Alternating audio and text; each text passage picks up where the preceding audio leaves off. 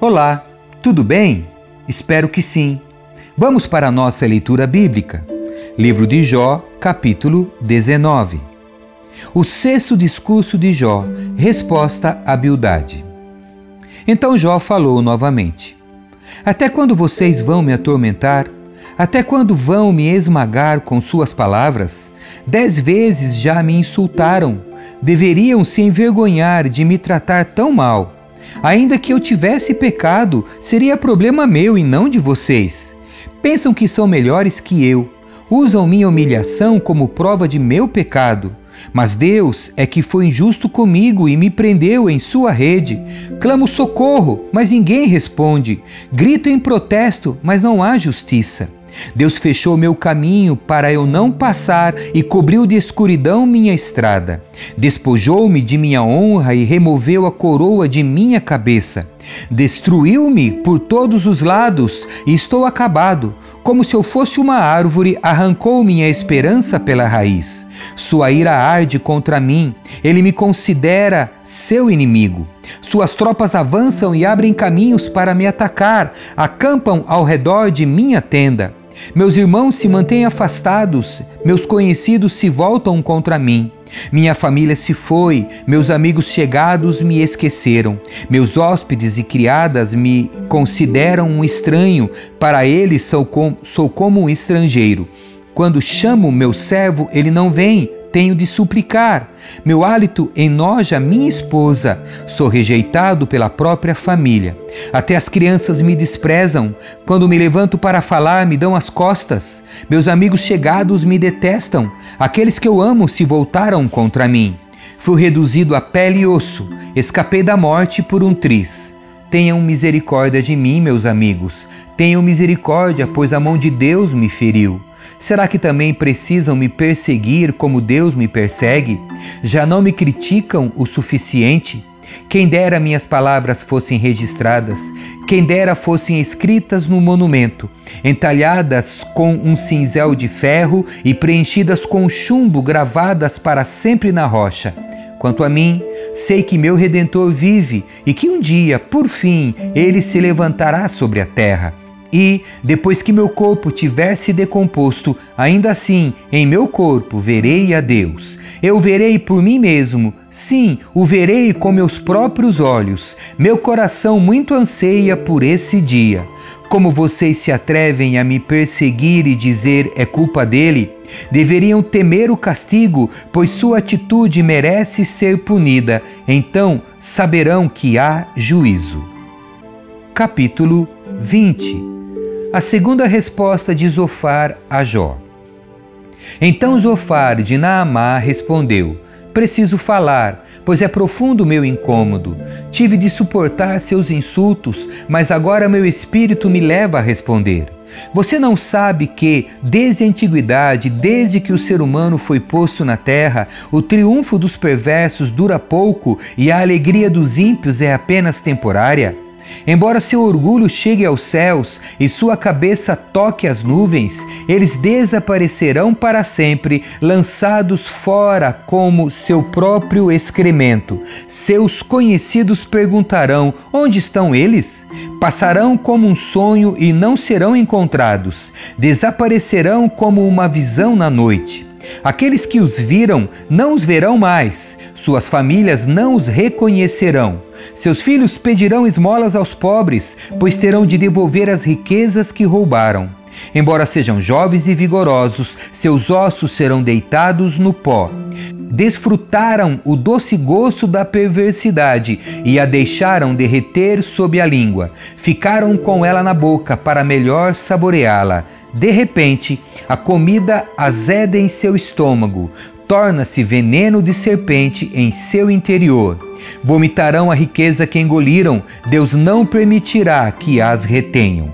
Sugarão veneno de cobra, a língua da víbora os matará. Nunca mais desfrutarão os ribeiros, os rios de onde emanam leite e mel. Devolverão tudo pelo que trabalharam, sua riqueza não lhes trará alegria, pois oprimiram os pobres e os deixaram desamparados, tomaram casas que não haviam construído. Sempre gananciosos, nunca satisfeitos, perderam tudo o que sonharam. Comem até se fartar e depois não sobrará coisa alguma. Por isso, sua prosperidade não durará em meio à fartura, enfrentarão aflições e os sofrimentos dominará. Que Deus lhes encha o estômago de problemas, que Deus faça chover sobre eles sua ira ardente. Quando tentarem escapar da arma de ferro, a flecha com ponta de bronze os atravessará.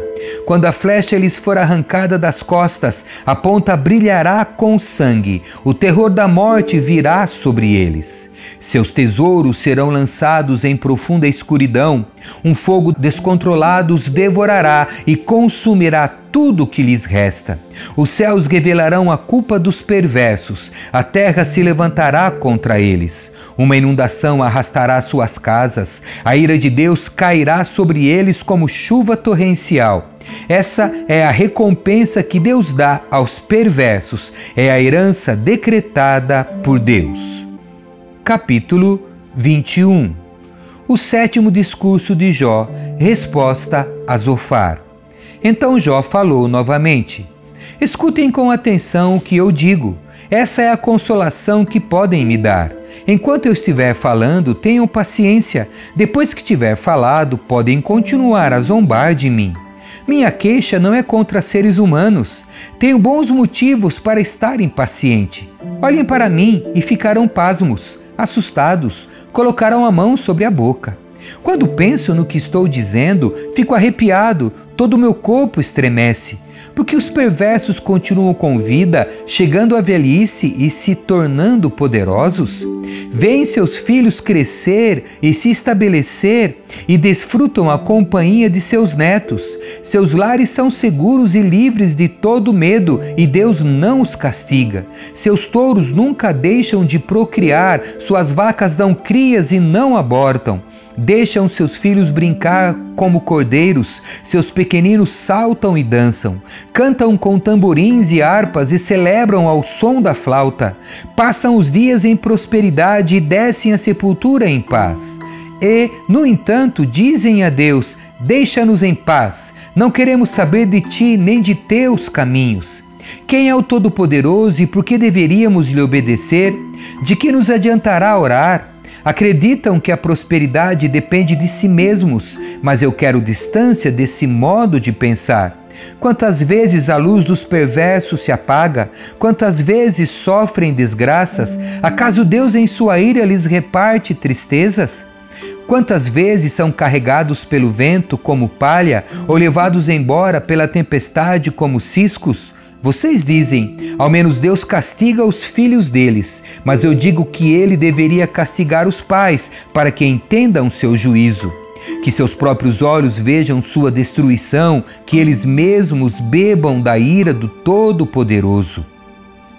Afinal, depois de mortos, não se importarão com o que acontece à sua família. Mas quem pode dar lições a Deus, uma vez que ele julga até os mais poderosos? Um morre em prosperidade, confortável e seguro, um retrato perfeito de boa saúde e em excelente forma e cheio de vigor. Outro morre em amarga pobreza, sem nunca ter experimentado as coisas boas da vida. Ambos, porém, são enterrados no mesmo pó, ambos são comidos pelos mesmos vermes. Sei que estão pensando, sei dos planos que tramam contra mim. Onde está a casa dos ricos? Vocês me dirão: onde está a casa dos perversos? Perguntem, porém, aqueles que viajam, e eles lhes dirão a verdade. Os perversos são poupados no dia da calamidade e socorridos no dia da fúria. Ninguém os critica abertamente, nem lhes dá o que merecem por seus atos. Quando são levados à sepultura, uma guarda de honra vigia seu túmulo. A terra lhes dá doce repouso e uma grande multidão acompanha o funeral e presta homenagens enquanto o corpo é sepultado.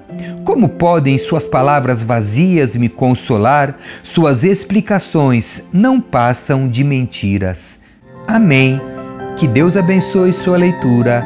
Tchau.